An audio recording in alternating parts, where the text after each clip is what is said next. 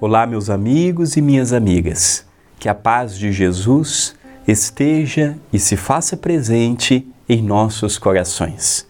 Que alegria iniciarmos o Pão Nosso de cada dia comigo, André Luiz Querine Vilar, a TV A Caminho da Luz e ao Centro Espírita Perdão, Amor e Caridade, o CEPAC, a minha gratidão por permitir esta terceira temporada do Pão Nosso em que diariamente deixamos aqui uma mensagem simples, mas carregada de muito amor e de muito carinho.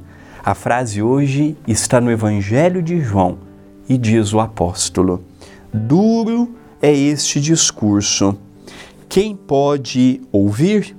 João capítulo 6, versículo 60. A mensagem de Jesus, o seu discurso em si, que nos convidava a procurarmos dentro de nossos corações o reino de Deus, nós vamos convir que não é tão fácil. É mais fácil eu pagar para alguém edificar por mim, ou orar por mim, ou comprar um lugar no céu, do que eu próprio ter que enfrentar os meus fantasmas. O fantasma do medo, do orgulho, do egoísmo, de toda a base que forma o homem velho. Não é fácil enfrentar o próprio eu. Não é agradável olharmos quem somos verdadeiramente. Não é agradável nós vermos ainda as lutas e as falhas morais que trazemos no nosso ser. É difícil.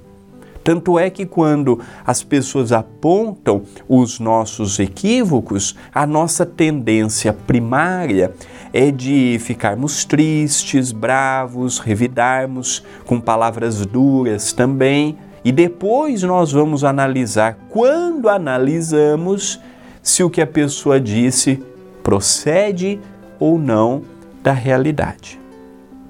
Procede ou não da realidade.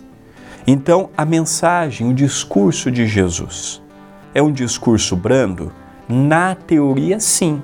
Amai-vos uns aos outros, perdoai-vos uns aos outros, façais aos outros o que quererias que os outros vos fizessem.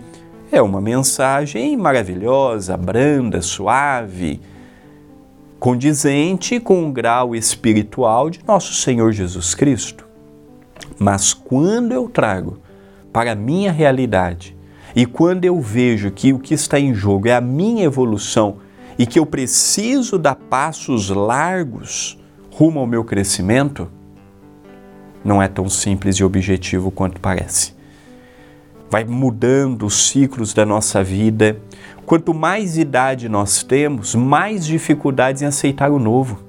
Quando somos jovens é uma maravilha e a gente vive com alegria e tudo é novidade, as pessoas nos propõem. A velhice, para a maioria das pessoas na, na crosta, é uma chatice. Tudo é difícil, tudo é dor, fica com isso, fica com aquilo. Então o discurso já não penetra mais. Por isso que é feliz aquele que conhece Jesus novo e vai edificando gradativamente e vai vendo a mensagem gradativamente e vai tentando na luta e na acústica da própria alma, porque é uma luta diária. É uma luta constante viver Jesus.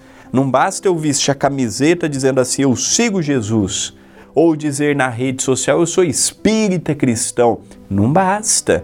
O convite de hoje é vivermos verdadeiramente o apostolado de Jesus, que é amor e caridade, bondade e exemplo, que ele foi o próprio exemplificador, ao ponto de ser grande o suficiente para dividir uma época em antes do Cristo e depois do Cristo.